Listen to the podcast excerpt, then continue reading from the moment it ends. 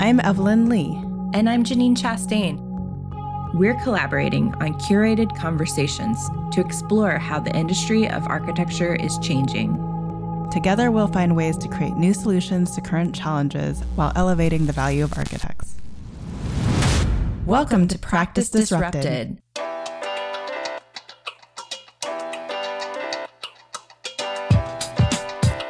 Hello, listeners. Hello, Janine. Hi, Evelyn. Hi, Disruptors. Welcome back to a special episode of Practice Disrupted. Today, we are continuing our diversity series, but through the lens of being a mother and trying to practice architecture. So, Montgomery is my hometown, and I was able to coordinate with with the office here to relocate for um, a temporary amount of time and give birth to our first son, my husband and I, back in the spring of 2021. So we relocated, and late July of 2021, I gave birth to my son, Kai. And we're in Montgomery, Alabama, where again my hometown was. And he is from, my husband's from Birmingham, Alabama. So, being able to have that flexibility to be in our home state, hometown, be surrounded by family, friends, and colleagues that were really supportive was actually extremely helpful. I got a chance to work, you know, in person and still have that flexibility of being remote when I needed to. I had that family support of a close family member, my aunt actually, who kept my son until he was six months old so that was really nice not to have to be, you know, thrown into the daycare world right off bat. So she kept him until he was six months. I took maternity leave for two months after he was born. And my transition back into architecture firm life wasn't too bad. I came back and realized that the projects had been put on hold that were government based and I was closing out tasks with some projects that were also kind of coming to an end and being put on hold. So it was a pretty smooth transition back into the firm, not overly, overly stressful or overwhelming. And then some shifts happened at six months when Kai did go to daycare for the first time. I had to, you know, figure out how to balance, you know, pick up drop offs at a certain time when projects did have certain deadlines, you know, how to manage those deadlines and tasks when Kai would get sick from daycare, bugs, viruses, whatever it was. There were times, of course, when I had to kind of huddle over my computer at night and get some things done, or either, you know, during nap times on weekends, just try to get as much done as possible. So that's kind of been the biggest like challenge with scheduling. One more factor that, you know, kind of affected our family was that my husband still had a DC based job and he had to go back to work in person for at least three days a week starting like October of 2021. So he at that point was going and coming, visiting during the holidays once a month, and then continuing to visit once a month when 2022 hit. So that was one challenge that we did have. But at the same time, equally, I, we were still extremely supported by family and friends, and knowing that you know I I chose to stay around Montgomery just to give family more time to kind of see Kai go through his first year, as well as be able to work out of the Montgomery office and get to know and reconnect with some colleagues. It was really nice, but equally a challenge because dad was going and coming and we were also trying to be as involved as possible facetiming every day and doing all of that. But kind of the separation will come to an end. Next month actually september 2022 kai and i will be going back to the dc virginia area and i'll be reassuming my full-time remote position with ssna so again it's been really nice to have that flexibility. I'd say the most challenging of you know, this last kind of year and a half has been, you know, when Kai gets sick, I'm trying to balance getting work done while, you know, making sure that, you know, your sick child is being cared for, whether it's, you know, two or three days at home, one day at home, or, you know, something as, as long as a week being at home. You know, COVID and viruses such as like RSV and things like that you know, when it hits a daycare classroom, it, you know, shuts the classroom down. So you have to figure out if one, a family member can keep your child or if you're going to have to balance keeping your child at home while still, you know, being on meetings at work and that kind of thing. So those are some of the biggest adjustments I've had to make. A lot of family dynamics and just, you know, making sure that Kai is okay during sicknesses and things like that.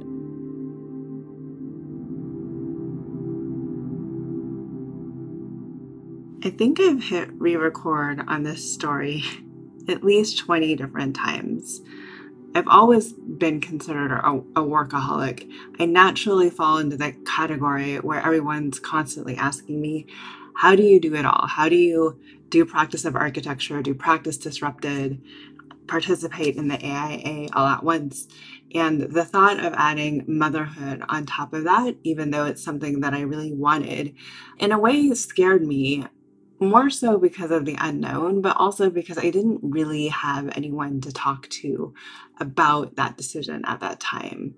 But I remember coming up with this agreement with my husband that when I turned 35, that is when we would start trying to have kids, not fully knowing, you know, if this is something that was going to be able to happen right away. And having seen several of my friends struggle with fertility. Thankfully, we were incredibly lucky to get pregnant relatively soon, but I also miscarried my first child. And I was left alone with those feelings, not entirely knowing what to do. It was before the end of the first trimester. We had told our parents a little bit out of overexcitement that we were expecting. We hadn't told anyone else. But I also definitely wasn't showing. And it was a second visit to the doctor after we had previously confirmed kind of the size of the baby. So I told my husband that I didn't need him there. And I had this empty feeling of being told by the doctor that there's no heart be present. And I didn't I didn't know how to handle it. I didn't know who to tell other than my husband. And I remember going home in the middle of the workday and wondering if I should go back to work or if I should actually take this time to deal with my feelings at that moment. Ultimately, I ended up taking the half day off, but it wasn't without my husband's encouragement.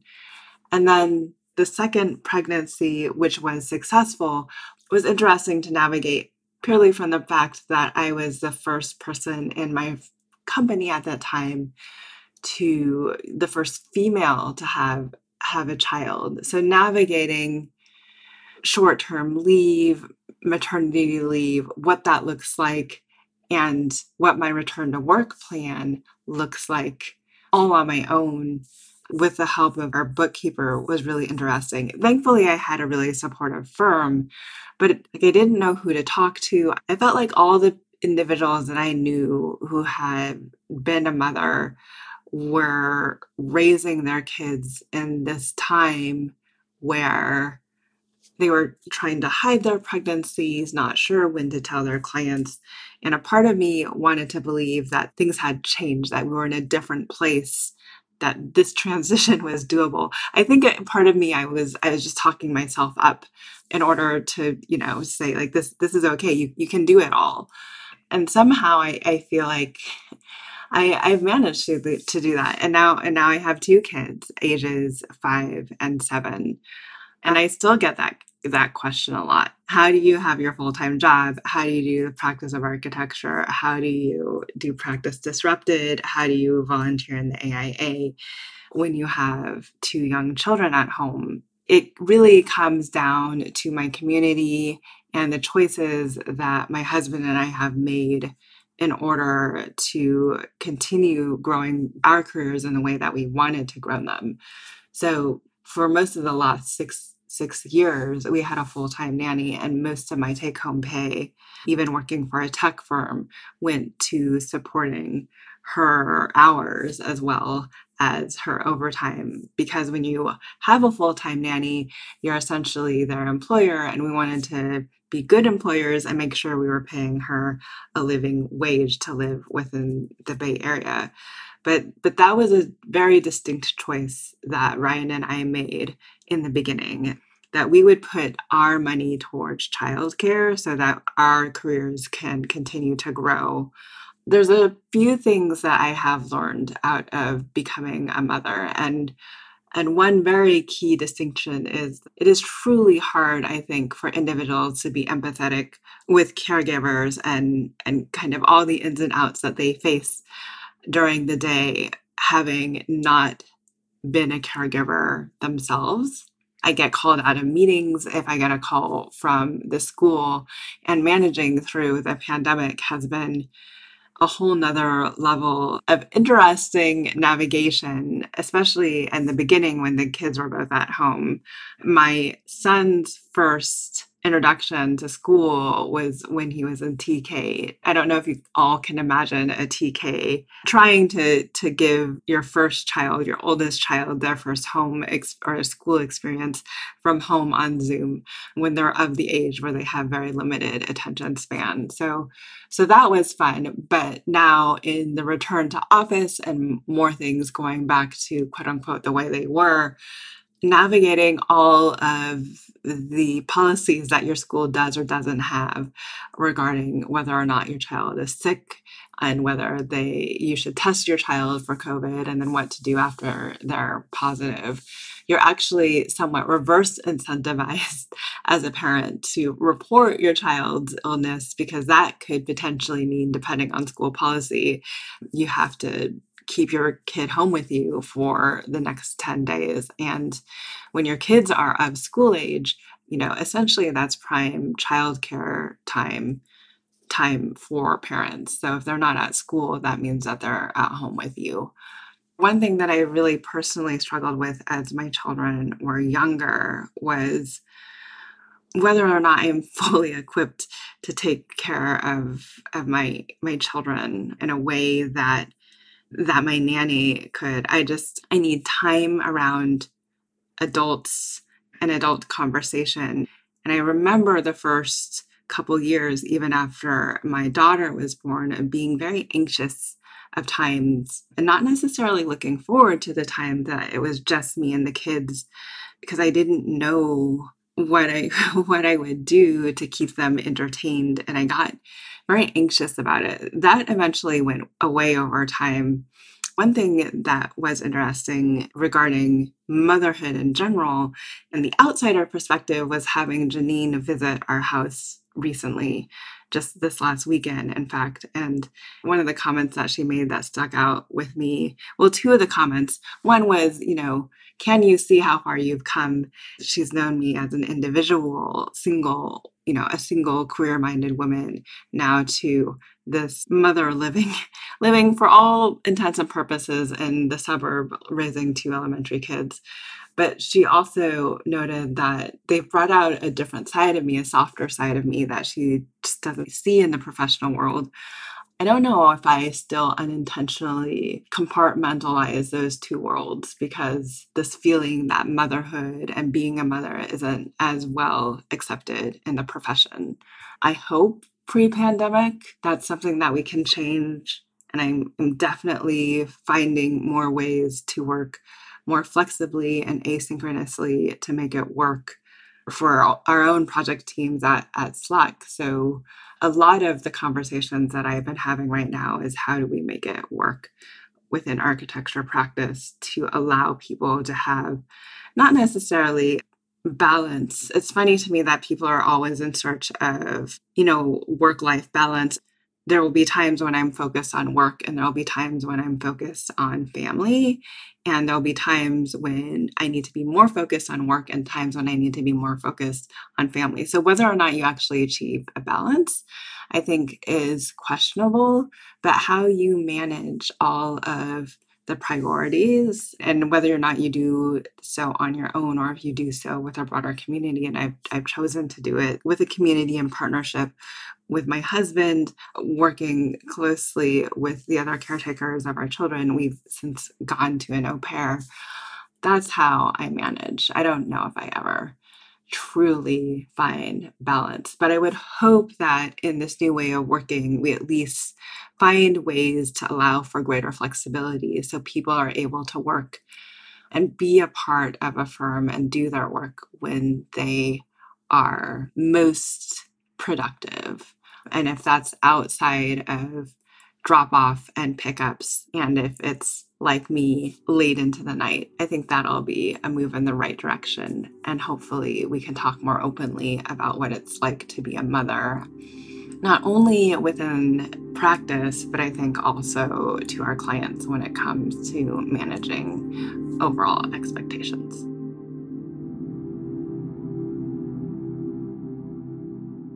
So soon after my business partner Ming and I started our firm at the beginning of 2014, we actually got pregnant three weeks apart from each other.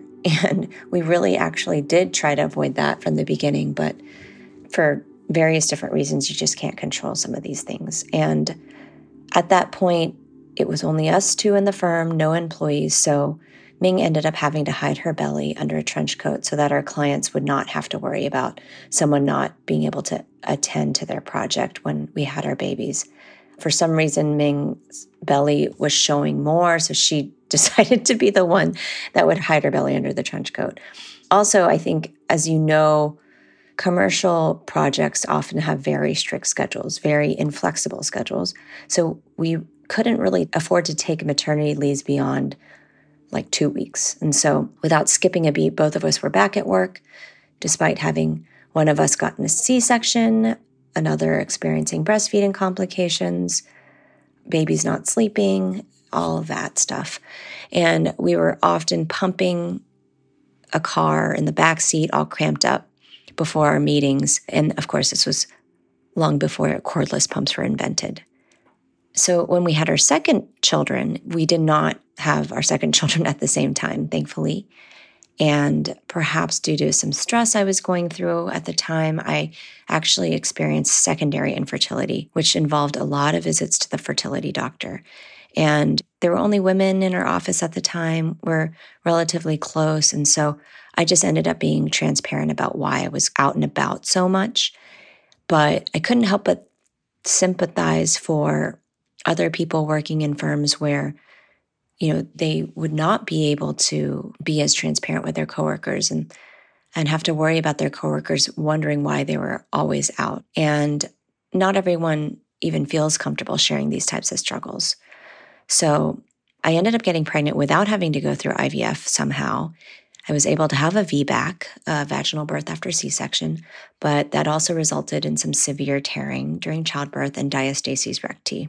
So I ended up having to go to a lot of physical therapy appointments to get myself even somewhat functional again. And again, I was very thankful that I was in a work situation where the people I worked with understood what I needed to go through. Actually, none of my employees at the at the time had children, but we just have a very understanding kind of work culture. And I, I was very thankful about that. So Another thing is that people are often asking Ming and me about work life balance because they know that we both have two kids and we're running this growing practice. And especially with the uncertainties of being a parent, the primary caregiver of our children, especially during this pandemic, especially earlier in the pandemic when children weren't able to go to school or classrooms would easily get shut down whenever there was a case. Ming and I have started to talk more about work life blending and flexibility. So, as you know, school schedules are often erratic, summer camp schedules even more so. When a child is sick, it's not like we can even hire a babysitter to watch them, especially during COVID. I remember earlier on in the pandemic having two kids at home, just while working full time and teaching, actually. I nearly died. There were a lot of very late nights and weekends struggling to keep up with work. There were certainly a lot of meetings where I took had to take them with kids sitting under my desk and muting whenever they were yelling or crying. I think we work in an especially difficult industry for mothers because, unlike, say, a photographer or a hairstylist, like our projects last for years and years, require constant and unexpected attention. And the workload can be so unpredictable, especially during construction. At the same time, especially in the early years of life, a mom may want to work part time to bond with the child, to recover physically, but also to feel professionally engaged at the same time, which is actually something I've never been able to experience as an owner of a small firm. I think also being a firm owner gives me this unique perspective where, especially in the Bay Area, where women are having children later in life, they are in a pretty senior position when they may want to take maternity leave or work part time. And I think the challenge is that as much as I want to allow mothers to work part time, it's really hard because people in leadership often have to be those people putting out fires in a really timely fashion or providing consistent guidance to junior staff. And I just hate to admit it, but it's been very difficult for mothers to kind of be able to take on these important roles in a part time position. I'm not saying it's impossible, but definitely challenging. And sometimes other employees or the firm owner may have to pick up the slack. So, as much as I am a proponent of letting mothers go part time and being flexible, as a firm owner, I understand the challenge. So, Am I saying there is no solution? No. Right now, I think what I've come to the conclusion of is that the compromise may be a mother or parent working full time, almost full time, but with some boundaries on flexibility. That is maybe having them work nine to four consistently every day so that, you know, their coworkers, their junior staff can really count on them to be there or maybe to allow them to make other hours flexibly after the kids go to bed or on the weekend. But then that begs the question is that fair to others who don't have children or will never have children? Can others get this kind of flexibility? And I think this is probably easier to pull off in a small firm, but we just try to cultivate a culture of trust and ownership of projects in our firm. So, for example, if an employee has built up some amount of social capital in our company. Maybe they've been having a hard time passing their exams. We've been open to arrangement where they may work more intensely during, you know, Monday through Thursday and then be able to take some time off on Friday so that they can really focus on studying and then studying through the weekend.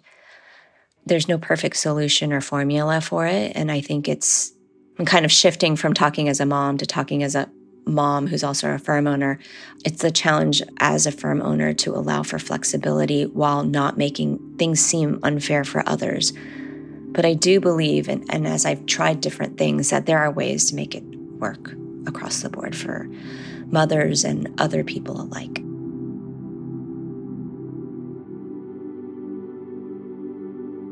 We have gathered three very special guests today to help us discuss this conversation.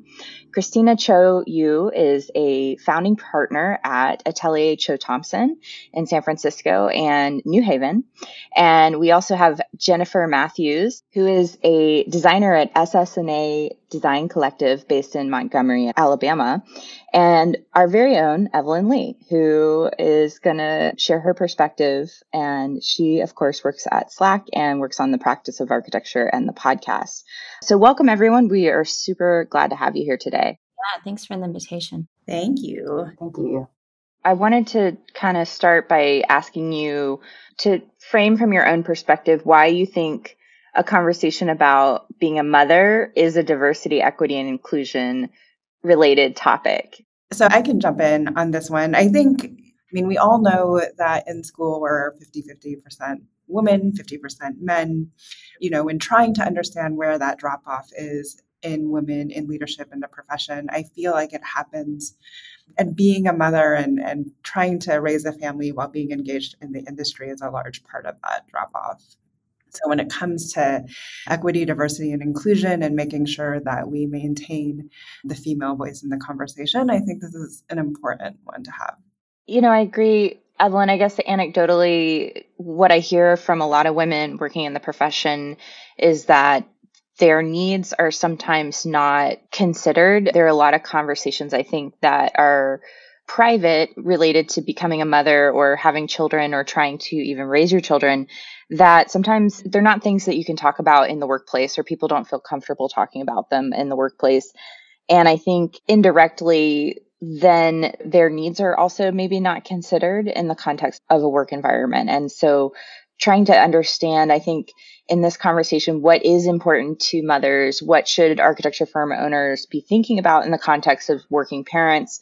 I think there's a lot to discuss that kind of goes under the radar. And I thought that not only because there's the narrative that women don't become architects because they want to raise families and step out of the profession to do that. That's one part of it, but also for the women that stay in, which all three of you are still actively engaged in your careers. What is it that is happening in your careers and what do you need in terms of support? What does that look like? So, why don't we start by talking about the themes that you heard in each other's stories? What did you hear by listening to each other? I think in general, just trying to tell your story and listening to everyone try to tell their story, there's nothing easy about it. I probably re recorded like 10 times, each time feeling like I forgot information or just felt like I didn't say something right. And I think the saying something right stemmed from just like the uncertainty of even wrapping your mind around the thought of wanting to become a mother, becoming a mother, and then dealing with like the after postpartum and getting back into like the work life balance after maternity leave is over. For me, that was, you know, this whole past year. And COVID created a lot of flexibility. So work from home, whereas I often think about even now, like, how did moms even do this before COVID happened? Like, when we didn't have the flexibilities to work from home and it wasn't as accepted, sometimes I wonder what would I have done if I absolutely had to get out of bed every single day, drive into an office, get on the metro and go to work. Like, if I was feeling great, not feeling great, whatever. And then, you know, maternity leave, like, you know, once it's over, having to go right back to the office, but I was hired as a full time remote employee. So I had a lot of flexibilities that I know most women, you know, didn't have, don't have. So the, it, it makes the story difficult. It made the story of me trying to tell my story difficult and still trying to wrap my mind around like how in the world did I do this and how in the world did women do this before COVID happened, you know? Yeah, I think being a mother in architecture hasn't like we haven't really had the post COVID conversation about this. But if you kind of see, you know, articles written about why so many women have left architecture, the attrition has often been attributed to the lack of flexibility. And so even though a lot of moms barely survived COVID with the children under their desks at their zooming in meetings and trying to work while they're screaming and crying in the background. Like now the dust is starting to settle because if someone has COVID, the whole class doesn't have to quarantine for two weeks or whatever it used to be. The dust is starting to settle. But I think the increase in flexibility and remote work is benefiting not only mothers, but also, you know, other employees in my recording, I actually talked a lot about that. Like, because I'm a firm owner, I'm very sensitive about giving special privileges to a mom just because she's a mom. And so I have to think about like, how can I equitably extend certain privileges like flexibility or remote work to other people? And I think that that's what Ming and I have been trying to do. You know, it, for example, if you are someone who will never have children, it doesn't feel fair that you're not extended those same benefits too. So, as a firm owner, that's finding those benefits and privileges that could be more equitably shared across the firm has been something that I've been thinking a lot about. And so, I think when I was listening to Evelyn, Evelyn, I'm kind of like you. Like, I think some parents or some moms, they, they love their newborn, but they do kind of crave talking with other grown-ups or doing a little bit of work. And so I would say, like, there may be some women who don't want to just full on take a full time maternity leave off for three or six months or whatever you want. They might want the flexibility to take on part time work. And so, similarly, mm-hmm. like someone who's having a hard time passing their ARE exams might want to like take Fridays off to study their exam on Saturday or something. So, I think there are other ways of offering that flexibility to people who don't want to become parents as well or are not parents at the time. I mean, the one interesting thing about all of our stories, and I think Christina and I have kids that are very similar in age, and we're kind of at a, a similar point, is is that it's a never ending story, right? I think Jennifer, in our struggle to figure out like how much of the story do we tell and what part of it do we tell, it's because it's ever evolving and it's ever changing. And that's that's kind of the predictability of life or my ability to control my own schedule's predictability or lack thereof is just definitely something that I've had to give into as like a parent and a mom in a way that I never really fully would have empathized with had I never had been a mother. I remember one of the first firms I, firms I worked at, one mom was struggling and her child was sick repeatedly. She had younger children at the time, and I just I felt that because I remember sitting there like, goodness, her child is always sick. She's always having to leave. I mean, I didn't think anything of it or about her, but I know there were others around who were just like, she's just never here. She's, you know, all these things. And one thing that Evelyn definitely said is like, you know, you just have to, the empathy of just having to know that there are going to be times where in a week at a time like sicknesses will happen and there's nothing you can do about it you're going to miss this you're going to miss that and just understanding from one mom to the next i mean that's how it is especially this first year in daycare there you know the constant sicknesses on top of covid exposures on top of rsvs on you know ear infections whatever it is it's like at least once a month something is happening and there's really just nothing you can do about it except do the best you can and hope that your team at work is supportive and understanding. I've been lucky enough to have that. So, yeah, I want to talk about what supportive environments look like. I think, Christina, you raised a really good point around how do you create equity around this issue to support all of your team members. And so, when we talk about what those policies could be and what works and what doesn't, let's frame what does it mean to have a supportive work environment for a mother? Yeah, I think the challenge is that some of the special circumstances or the special arrangements we've made are not codified like in the employee handbook. And I fully acknowledge that that's possible because we only have, I always lose track, maybe 12 or 13 people in our firm. You know, like what if, what do you do when you're several hundred people? And I suppose even at a big firm, there are studios, but there need to be some ground rules and also, I'm also aware of the fact that whether it be because there's an employee who's a mom whose child is often sick, or maybe you're a caretaker for a family member who has a terminal illness, you know, there, yeah, there needs to be a certain amount of understanding, but also some ground rules. So, because as, as understanding as we want to be, at some point, this person might not be available and doing their work to the point where it kind of inconveniences and burdens those around you having to pick up the slack. So there's just always that. I mean, I think it goes both ways. Mm-hmm. Like as a mom or as someone being a caretaker, I hate to use this word, but like you can't come into it entitled, expecting everyone to be understanding and work around you. At the same time, if someone on your team is going through that, you should be understanding as well. It has to be both ways. I'm speaking from personal experience when I kind of felt like it wasn't.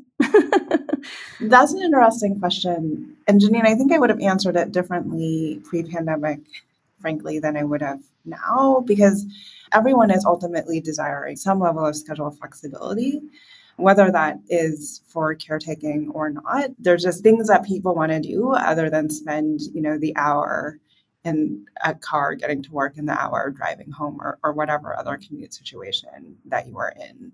When it comes to mothers in particular i think there's just a level of empathy there but then as a mother i think there's a lot that especially people that are mid-level managers or firm leaders that we need to learn relative to communication right and creating workflows and processes so so that team members still know how to react and can continue to work when we do need to step away for those instances. So, you know, going back to Christina saying, like, what is the given give and take there? So outside of maternity leave, I think people are questioning like, like what is return to office different for the intern than it is for somebody that's been at the firm for 10 years? Is it different for mothers and somebody that doesn't have it have a child? And I frankly the most equitable way to approach that, I think, is to do it by job rank and descriptor, like it's, it's a job description, is part of that individual's job role and title is independent of whether or not they are a mother, whether or not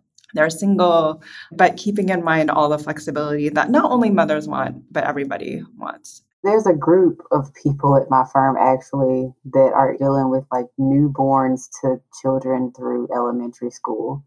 My immediate supervisor like the architectural department head in a way. She has a daughter who's in second grade of elementary school. There, there's people in our engineering on our engineering side that have children in elementary school. And then I went through it with two other employees at the time where we all had babies at around the same time, two architecture and one was structural engineering. All of us had access to maternity leave through FMLA. I mean, it wasn't paid maternity leave or paternity leave, but we had some access to some kind of flexibility based off of the time that we could take off or had to take off. When we were preparing to go on those leaves, our department heads tried to strategically make sure that we were at a level of some kind of pass off or completion when we went on leave. And then when I was coming back to the firm after maternity leave, we had actually had a lot of projects put on hold by the government. So I came back in at a time where things weren't super crazy. So, you know, we had the flexibilities of being able to, you know, kind of focus on our kids a little bit more and kind of ease our way back into the project life lifestyle. And even then, our boss had paired somebody with us just in case we needed help with things. If if our kids did have needs, you know, they they were really understanding actually. Even when we returned, one other coworker and I, the HR person, set up a lactation room that we could kind of coordinate with and lock the door. And we had a sofa and a refrigerator. And we were really fortunate to be able to have that. But I believe it was another coworker who said that she had gone through like you know the pumping stages and the breastfeeding stages the year and a half prior to us. And i believe that she kind of brought it up to the hr person well you know i use the interiors room but you know i know we have two people now. And i, I think they kind of you know somebody spoke up and was just like we need this. So it happened and that accommodation did happen. But even then kind of as the office started to transition back into like working in person they gave us the option. This is everybody in our office the option to pick how many days we wanted to come back and physically work in person.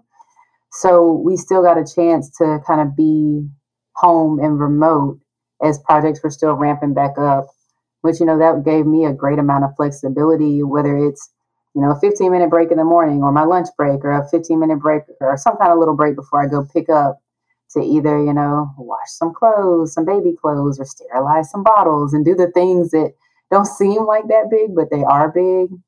But just having those flexibilities is still having those flexibilities to kind of just, you know, get things done. And then if your child is home, I mean, the project manager I work for now, he's a guy, he has a five year old, and he's full time remote out of New York.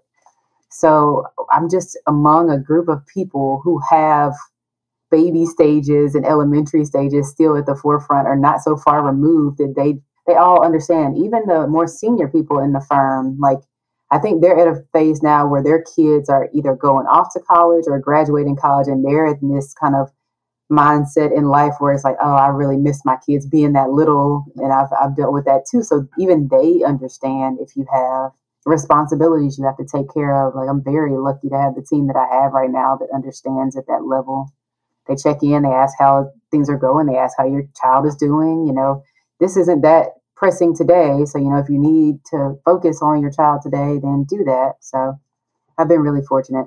So let's talk about some of the policies that you all have implemented or you've seen implemented in your businesses that specifically support parents or mothers. Are there any new policy changes that you can think of or that come to mind? Well, we recently, after running the numbers, of course, because it was challenging as a small firm, Ming and I decided to supplement the FMLA pay to 100%, which is only required by law in San Francisco to companies, don't quote me on this, but I think bigger than 20 people. But yeah, as a small firm, it's a lot of money and it was difficult, but kind of in principle, we stood by that. I hope that one day the government will just supplement that and it wouldn't be up to the companies to do that, especially as a small firm. But that's one big thing that we've done. Even pre COVID, we had Fridays as a remote day.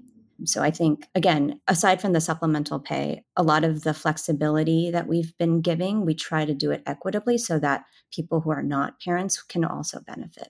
I really want to commend you on that because that's a big deal, especially as a small business to take that on. I had a group of women that reached out to me asking about what was standard in firms. And so that led me down this whole rabbit hole of trying to research what policies were happening in the state that I'm in, which is North Carolina. And I got to say, unless you're a big firm, not much. And so, Christine, I think it's great to hear that Atelier Cho Thompson's stepping up to like offer that to your employees. More firms should be doing that. You know, similar to Christina, there's things that we encourage mothers to do independent. So, for instance, you can decide whether or not you want to leave it as busy on your calendar or if you really want to say like I am taking a break to pump milk right now. But, you know, as a returning mother to the office, like I literally blocked off those times on my calendars and I refused to just accept meetings at that time. So there's small things like that that we kind of encourage moms to do just to manage their schedule, to be able to do the things that you need to do to take care of yourself and your baby.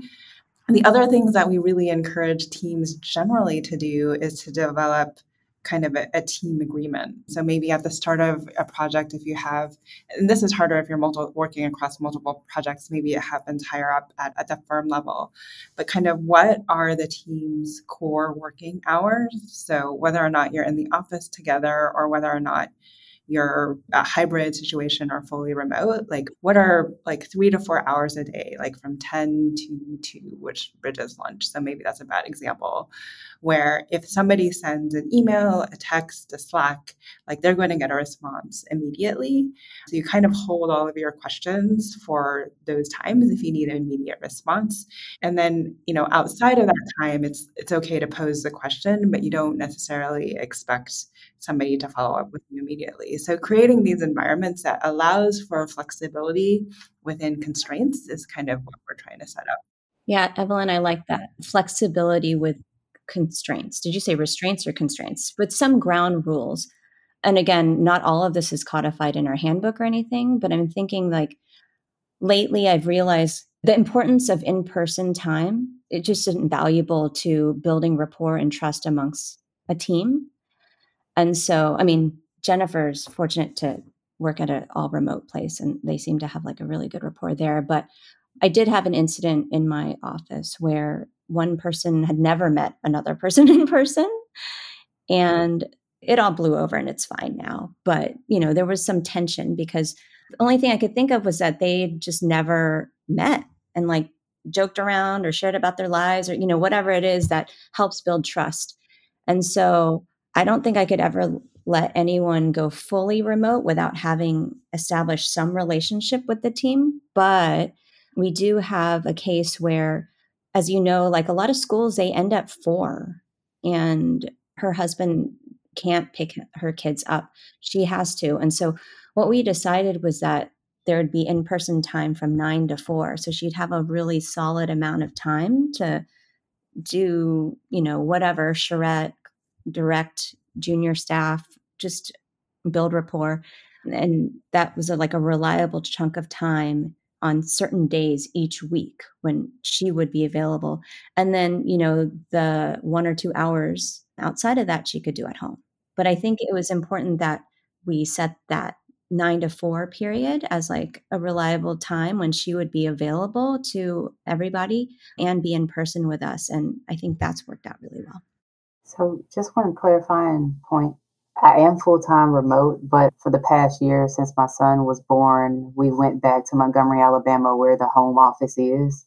So, one benefit of being a remote employee is that they would like you to check in so many times a year with, with your home office. So, for me, that's Montgomery, Alabama. For my New York project manager, that's the Knoxville, Tennessee office. So, we have three offices Auburn office, they're all in person. That's just how they function. Tennessee office, they're also all in person. So, we have some rotating ways in which we engage, and we also travel a lot with the government projects. So, I've traveled a bit in the past couple of months, which is which has helped me bond with with some team members too. So it, has been nice to have that flexible travel. Mm-hmm. I know this is a little off topic, but I feel like a lot of people are asking or trying to figure out how to make this remote hybrid work function. And do you guys have any quick tips about what has been successful for making that work in your organizations? We're so small that we're sort of one group, but making sure that you're in person on the same days as people in your group because i've heard some firms saying like just come in 2 days and then no one's there on the days that they're there and so effectively it's not really working i think also that when you do come in we were better about this earlier but we kind of come with, with an agenda for that day we're in person so that people really feel like you know that day in person was used as best as it could and you were doing things that you couldn't do remotely. And so i think having that agenda where and laying it out for people so that you kind of stick to it and you make the most of your time together has been very helpful for us too so intentional in person time yeah so at slack we're digital first but that we always say digital first doesn't mean ever in person so teams are budgeting for the next business year already. So included in that budget, especially for distributed teams, is thinking about how often you bring your team together and and what that looks like. But every team at the team level is allowed to create kind of their own team agreements of how they work together. And I do know, for instance, our design team makes an attempt to come in Wednesdays, but they also make an attempt to clear their calendar of any other outside meetings on Wednesdays. And that's when they have all of their team meetings and like just do the things that you can only do in person on those days well, like today, I came into the office and now I'm sitting in a conference room, right, for a couple of hours recording this podcast, which is fine. But I don't want it to be a, a, the norm where like people are just going into the office to jump on a whole bunch of Zoom calls because because that definitely is kind of a waste of a commute then. So how do you create really intentionality around those in person times? And I think building an agenda is is great in that sense. I think just connecting in terms of some of the platforms that you can use when working um, remote. Like right now, we're all sharing, our cameras are turned on, we can see each other kind of talking and facial expressions. I think that's really big when working remote. But I also realize that not everyone is comfortable turning their camera on. And I definitely see that a lot in my firm.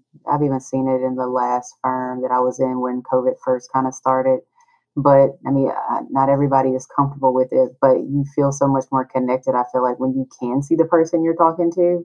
So that's a big help, but also tools like Teams and having all of those kind of, you know, live platforms where if you make a, a change or an edit, you know, it happens instantly or like Bluebeam where you have a session and you can upload documents and everybody can kind of work in it simultaneously. So I think your tools are, are just as important as the capabilities of like screen share and, you know, turning your camera on. That's been really helpful.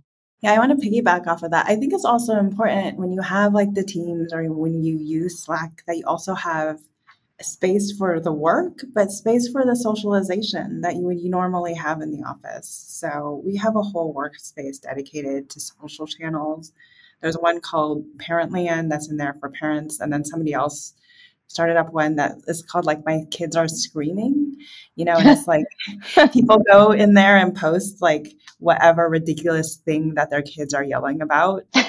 Like my kid asked for a, a ham and cheese sandwich and I gave them a ham and cheese sandwich and then they wanted they wanted a slice of pizza so and they're screaming so it's literally I guess like yeah my kids are yelling or my kids are screaming but it's allowing for those moments to happen we interviewed Helen earlier in on the podcast and Helen and I realized that we had been talking throughout the pandemic both kind of informally and, and professionally on Zoom and we'd never actually met one another in person.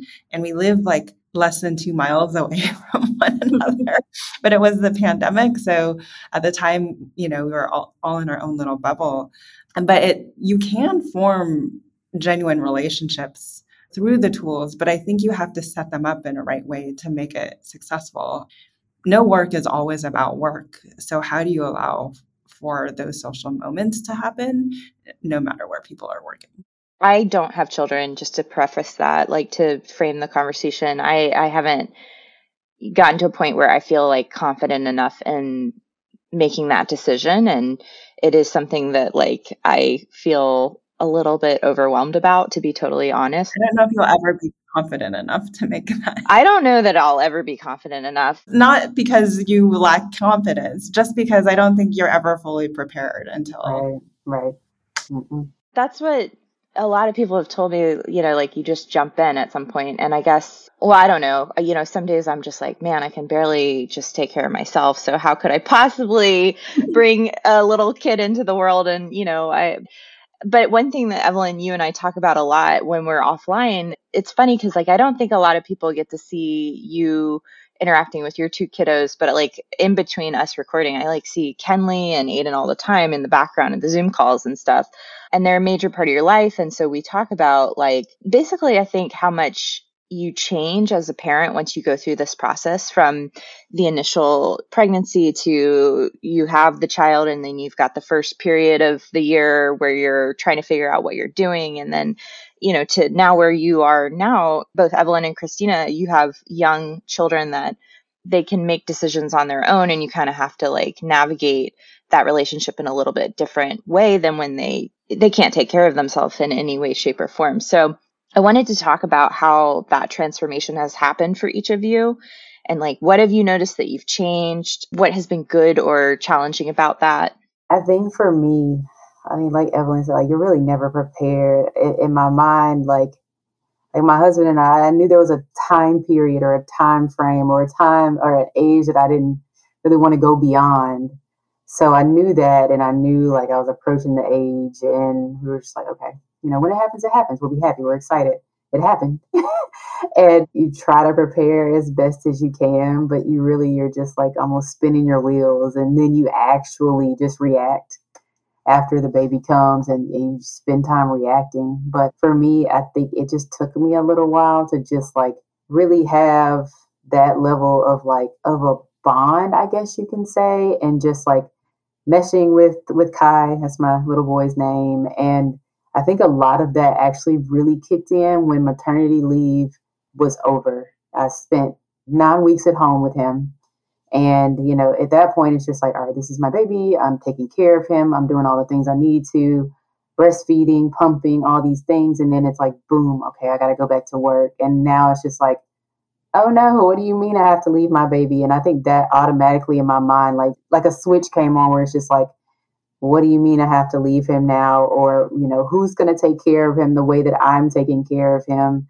Luckily, I had a family member who kept him from months three to six, but then daycare was a whole other like switch where it's just like you mean i have to trust a stranger to take care of my baby? Like i went through all of those phases and it's never easy never easy at all to like i think make those transitions from one thing to the next. Even now i'm starting a new daycare. It's like all these you know things all these emotions and then trying to balance that with work every day and trying to maintain this like mental capacity of all right, I have all these checklist things I need to do before pickup, or I need to pick these things up on the way of picking him up, in addition to all these team meetings that need to happen, and then these deadlines that have to happen. It's like maintain some kind of like just way of life balance, consistency, still wanting to be like that dependable team member for work, but at the same time, still being kind of super mom and like trying to lean on my husband to do things too I don't think there's a perfect way of any of it happening, but I really have to take it a day at a time.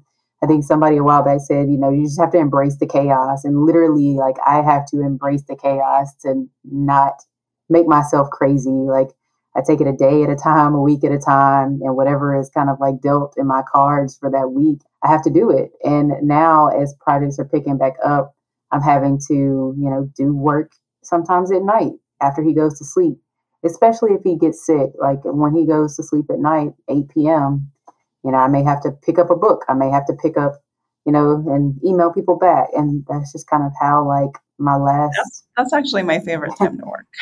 it's like literally like 10 a.m. 10 p.m. to like 2 a.m. Yeah, I'd probably say very fortunate to have been eased into this point now in life where now it's becoming like my probably most peaceful time of functioning. Even though I have the work day, I still feel like it's still such a scramble because everybody needs something. So that's just kind of how I function right now. And it's kind of almost the accepted. And somebody at my at a last firm told me that she was like, the best work I do is after my kid goes to sleep at night. And I, for the life of me, I was like, I don't even know how you function at that time. Well, I'm here now and it's I'm functioning probably better than any other hour of the day. So that's me. Well, I think as architects, you like things orderly. you kind of have to let go of that as I look at Legos and art supplies all over the ground right here.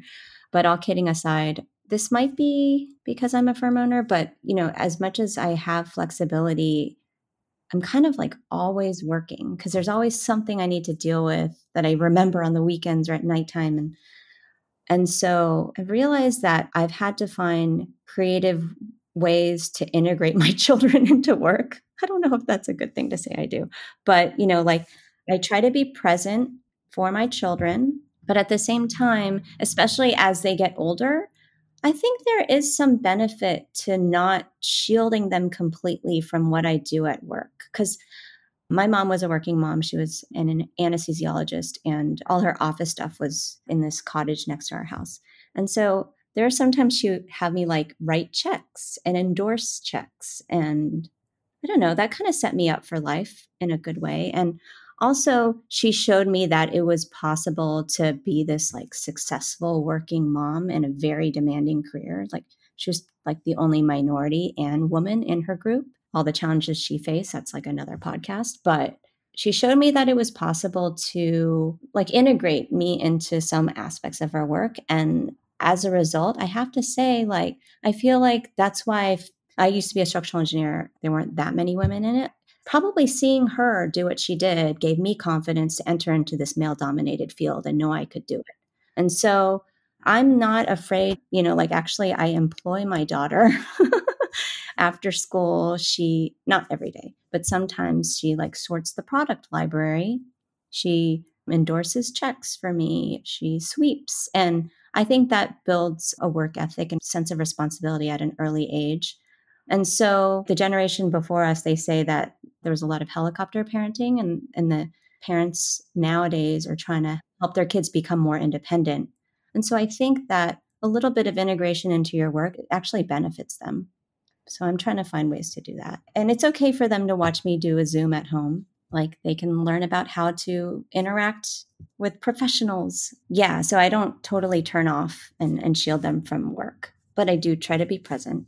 I have very distinct memories. When I was younger, my dad would travel a lot, and my mom took me with her to class. She was finishing her master's, and I would literally just be sitting in the student lounge while she was in class doing classes. And I think that had a big a big impact in kind of my own work ethic or the perception that like it's okay to to work and be a mom. But yeah, perfectionism, I think definitely falls aside my how I prioritize things in the day.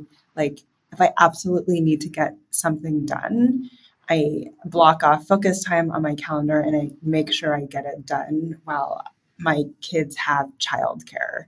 So, whether that's at school, we just transitioned to an au pair, which has actually been a wonderful transition for us. The other thing that my husband and I have been doing more often, too, also because of our au pair, frankly, is finding time away from our kids to kind of enjoy our relationship with greater intention than we ever did before. I think when you're childless, it's very easy to kind of go through the work week and then, you know, on the weekend be like, hey, what do you want to go do and hang out together.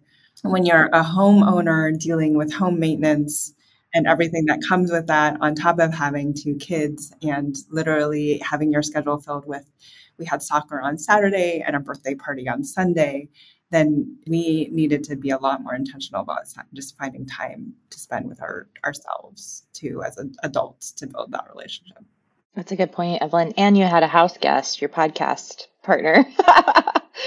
Let's close this conversation out by talking about any advice that you'd give to other parents navigating a career in architecture. What words of wisdom can you share with them as they are navigating this journey for themselves? This podcast has made me realize I had a very isolated moment when I decided to leave architecture. I also, in kind of telling my story, realized that I felt like I didn't have anything, anyone to talk to about becoming a new mom. I feel like that's less the case now. There's a whole Mothers in Architecture group on Facebook where people can reach out and ask all sorts of questions. There's a lot more people that I know that are that have managed through FMLA and what that means. There's a lot more firms like Cho Thompson that are setting examples of what it means to actually have a maternity leave. So I would say don't be afraid to reach out your into your community. And there's even people who aren't quite ready to be a mom but want to ask questions of mothers and that mother in architecture's group on Facebook. So so it's a, it's a very welcoming community. I would say that there are many ways you can't prepare for, but at the same time, there are ways you can kind of wrap your mind around certain things. For me, I had to learn through seeing a coworker go through calculating FMLA. This was probably about a year and a half before I had Kai, and I just remember sitting next to her, and she was telling me that she didn't have a lot of leave to take off, and she had just missed the window for the firm bringing in an AFLAC short short-term disability policy in which she could claim to help out with bills and things like that when she went on maternity leave. So she was literally sitting there, and I did the same thing. You sit there and you calculate your leave down to like the last half hour before you can take unpaid leave. That was one very eye opening thing for me to sit there and calculate so much time to try to see how much time I could spend with a newborn. At the same time, just you know, mentally wrapping my head around am I at a firm that I foresee myself staying in and connecting with as far as their you know their mission their vision and their support for their employees the way that i would want them to when i have a child a newborn child at that. Those are some things that i didn't really think about like months before you know even becoming pregnant but very reality checks and real things of considerations once i was pregnant. Again i was fortunate. I, I, I did join a firm that was very supportive and i did learn through a coworker that there was or, and are these policies out there that exist that do help out when you go on unpaid leave. So that was very helpful. I think, you know, just taking a step back and just thinking about like your current, you know, where are you, you know, at a place you want to be that's supportive? Do you have the policies in place that will allow you the time to bond with your your child and you know that gives you that amount of time that you want away from the office? Is everybody in the background supportive of that and you're trying to maneuver through new parenting? those are two really big things that I would definitely tell any woman in architecture, any person in architecture for that matter, mom, dad, whoever that parent person may be, but very big considerations that I wish I would have had, like just the inkling about before. I think the only set of advice I'm thinking of is maybe more for firm owners, if that's okay. I think providing a bit of flexibility, not only to moms, but to other people, will help your retention rate. And there's nothing as inefficient as a lot of turnover in your firm.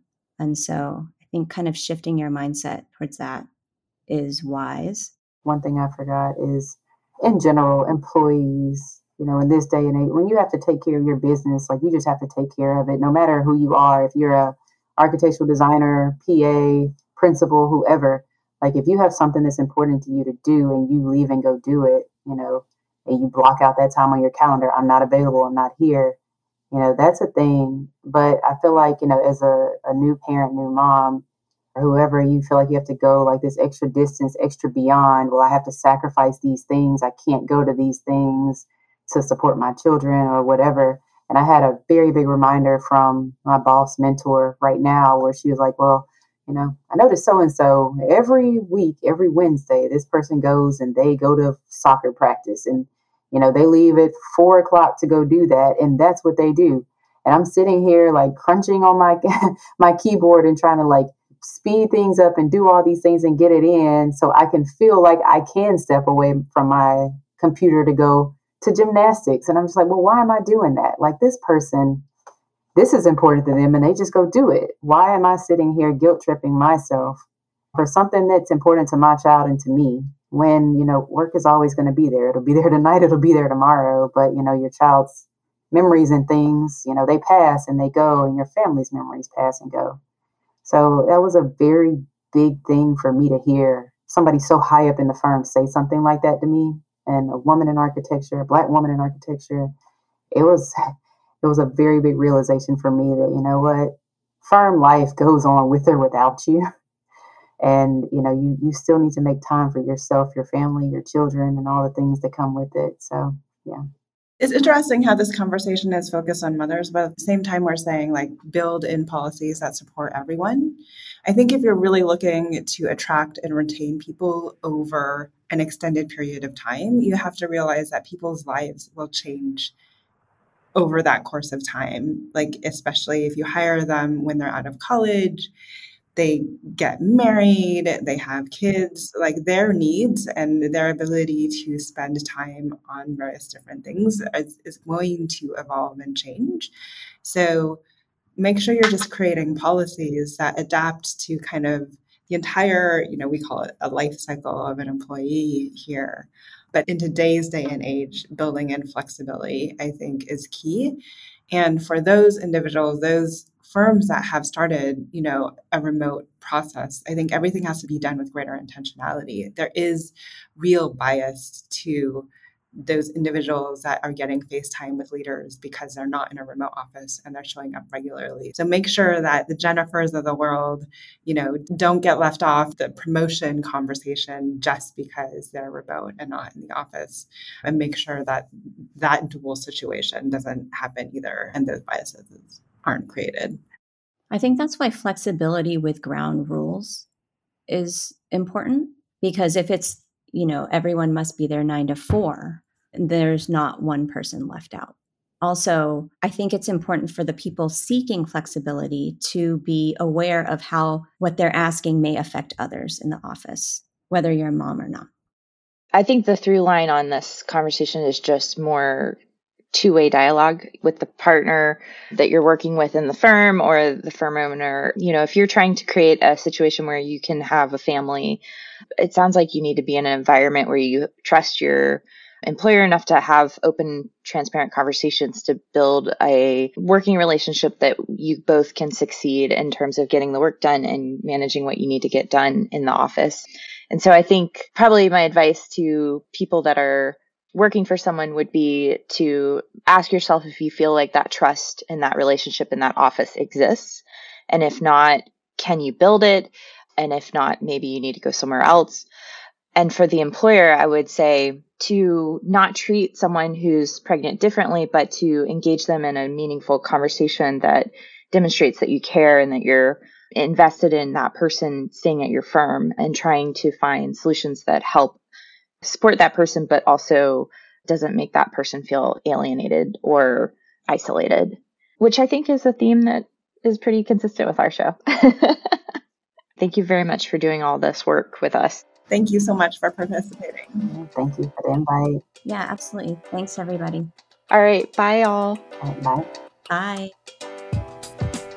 Hi, Disruptors. If you like the content from today's show, you can find all of our past episodes over on practiceofarchitecture.com slash podcast. Be a part of the conversation by joining us, our speakers, and others in our community at practiceofarchitecture.com slash community. Our social media handle is at practice of arch. That's at practice of A-R-C-H. We love to hear from you. Drop us a note to say hello. This show is part of Gabl Media. You can learn more about other podcasts and video channels in our community by visiting gablmedia.com.